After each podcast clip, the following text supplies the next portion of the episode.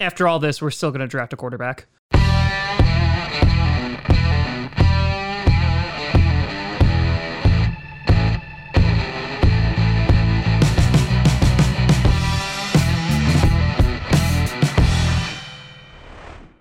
Grossi Posse Packer Nation. Welcome to an episode of Patcast, the podcast where you don't have to do Packers fan, but it sure does help. I'm your host, Tom. It's been a hot second since we did one of these, Grossi, and today we are going to start diving in to the draft because we're less than a month away.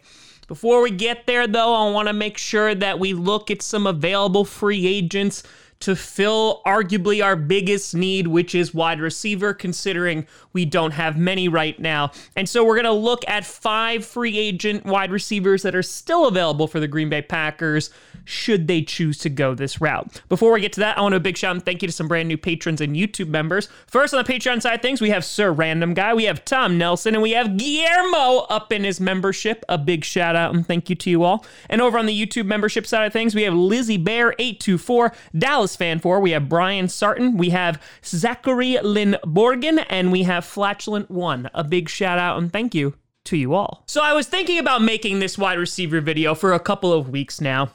But after the chaos of free agency, I figured that this video would have gotten outdated very quickly, considering how many people were traded and signed and all of this wildness.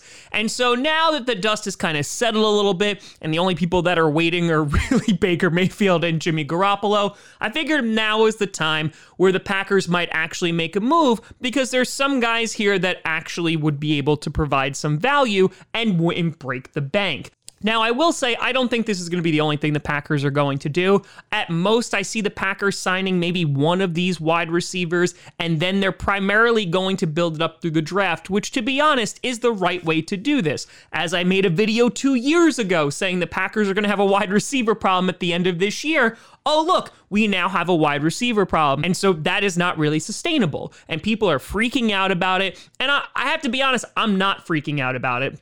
And the reason being is because we have until September to build this roster, in which we still have time to go in free agency. On top of that, you still have the draft where the Packers are going to have to draft at least one wide receiver. I wouldn't be surprised if they draft multiple, whether that's going to be with their first round picks or if they have two second round picks. They might decide to go boom, boom, get one for each round.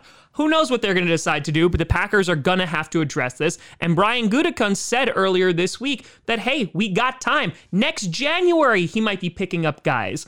And so I'm not too concerned about the Packers are going to do it wide receiver. I still think they have a very good team. They're going to have a great run game between Aaron Jones and A.J. Dillon. They should have a really good defense. We're getting guys back from injury. And so it's really going to be about how do we rebuild restock this wide receiver room. And some of these guys might be able to help. So, starting off with number five, I had thought about AJ Green for a hot second, but him and Rasul Douglas on the same team, I don't know. He might just forget to turn around every single play. So instead, I picked T.Y. Hilton.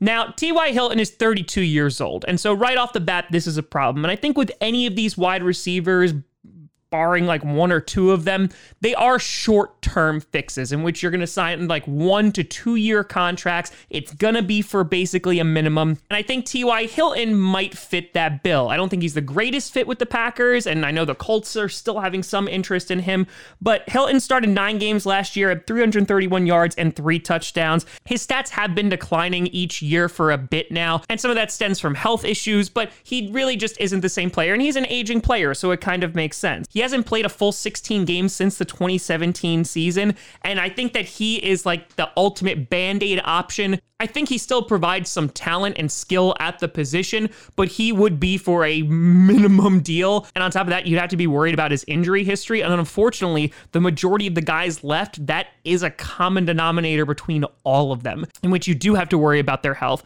And so T.Y. Hilton is on here, but I gotta be honest, I don't think the Packers are really gonna make a move for him. Number four, you got Odell Beckham Jr. or OBJ.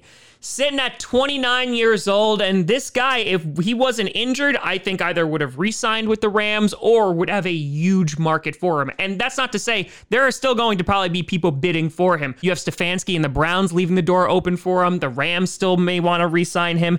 And here's the thing he's probably the best overall receiver left on this list. And I imagine he's probably going to be one of the pricier options. After going to the Rams last year, he started seven games. He had over 300 yards and five touchdowns, and he was a good weapon in the playoffs. Now, I will say that OBJ is probably best utilized as a number two wide receiver, and the Packers don't really have a wide receiver one right now. So that in itself might be problematic. On top of that, I'm not entirely comfortable with the major injury that he just sustained. He tore his ACL again in that same knee and who knows when he's even going to be back. Packers fans know how tricky ACL injuries can be. Just look at David Bakhtiari and how long it's taken him to recover. So the problem here is that OBJ is probably going to cost a good amount of money. One, two, you don't know what kind of player he's going to be when he returns. And three, who knows even when he is able to return? If he's only available for the second half of the season, that could be great. And maybe OBJ just sits out there for a while waiting for a team to sign him because until he can show that he could actually perform at a high level still, teams might be wary of it.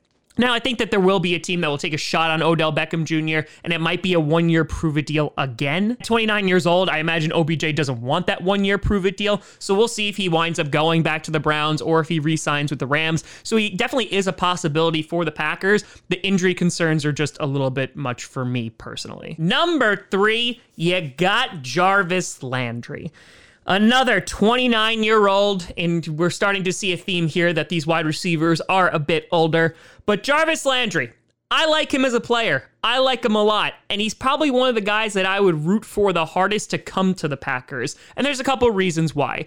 First of all, Jarvis Landry has been pretty darn consistent with his health. Obviously, he had a bunch of injuries last year and missed a bunch of games, but last year played in 12 games, had 570 yards and two touchdowns. And a lot of people are looking at this saying, well, why do you want Jarvis Landry? We basically already have two slot guys in Randall Cobb and Amari Rodgers. One, I think that Jarvis Landry provides a locker room presence that could be really great for the team in a wide receiver room that is undoubtedly going to be young when we're drafting them. On top of that, Jarvis Landry, who used to play in the slot 60% of snaps, that's been declining for years now. And so I think he is more than just a slot receiver. Now, there's some issues now with consistency and fumbles and drop passes, but I really think that Jarvis Landry, when healthy, could be a really good weapon for the Green Bay Packers, and he could be utilized in a bunch of creative ways in Matt LaFleur's offense.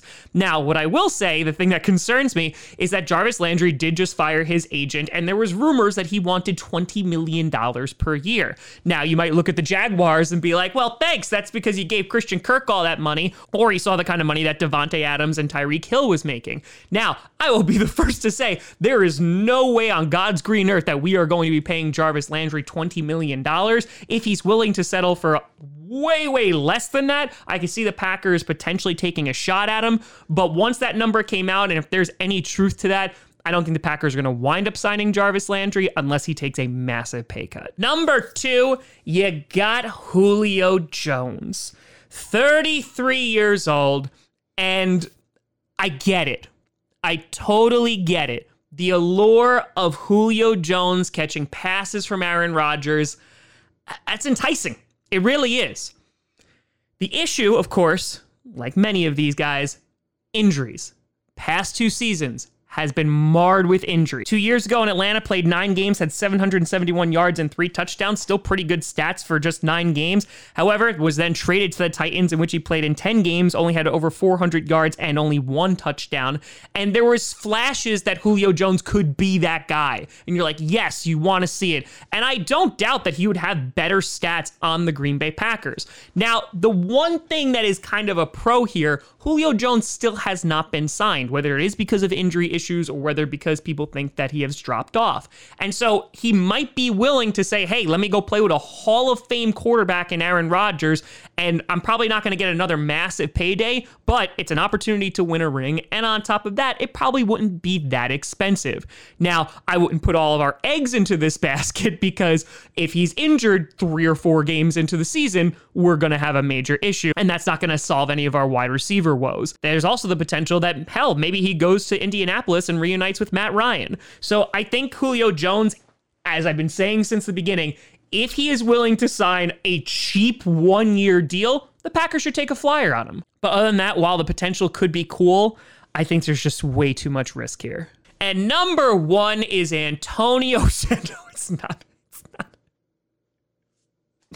Oh, please keep him away from this team. Number one is actually going to be the youngest guy on this list, and that is former Texans and Dolphins wide receiver Will Fuller only 27 years old. This is the guy that I think the Packers are most likely to take a shot on. The reason being is because the Packers have expressed interest in Will Fuller for the past couple of years and potentially signing him or trading for him. On top of that, he has that over the top speed that LaFleur and Gutey said the Packers need right now, be considering MVS just signed for $10 million a year with the Kansas City Chiefs. Will Fuller would provide that. He's a speedy guy. He'd be a nice replacement for MVS, and he is on the younger younger side here, and so he might have three or four good years left in him. So the Packers might go, okay, let's do a prove it deal, and then maybe potentially we'll sign you for longer. Now, the issues with Will Fuller is that he can't stay on the field, in which he either was suspended or he had injury issues as soon as he came back with the Dolphins. And so his stats last year were basically non existent. So I think that the Packers absolutely could get Will Fuller for cheap, and I think he would be a great option to provide some speed on that team because right now the Packers literally don't have any guys that can stretch the field. And while a lot of people hated on MVS and all of his flaws, that's what he did really well. And he could stretch the field and he took attention off of other wide receivers. And so I think that if you're going to invest a bunch of draft capital, probably premium picks into wide receivers, having a vet like Will Fuller on here who provides that speed would not be the worst thing in the world. But let me know what you think down in the comments below. Do you think the Packers are going to sign any free agent wide receivers? How do you feel they are going to tackle the position in the draft? Let me know what you think. You can always find me at tomgrossicomedy.com or tomgrossicomedy, all social media see down below. Check out Patcast on SoundCloud, iTunes, Google Play Music, Spotify, and of course YouTube. And a big shout and thank you to all the patrons over patreon.com slash tomgrossicomedy and the YouTube members. But thank you so much for watching. I'm Tom Grossi. And as always, go Pack Go.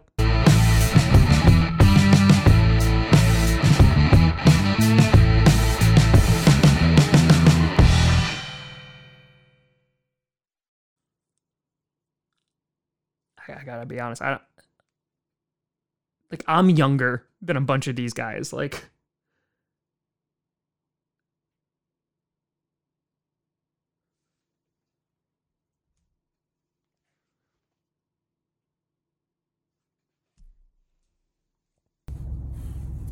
Hello?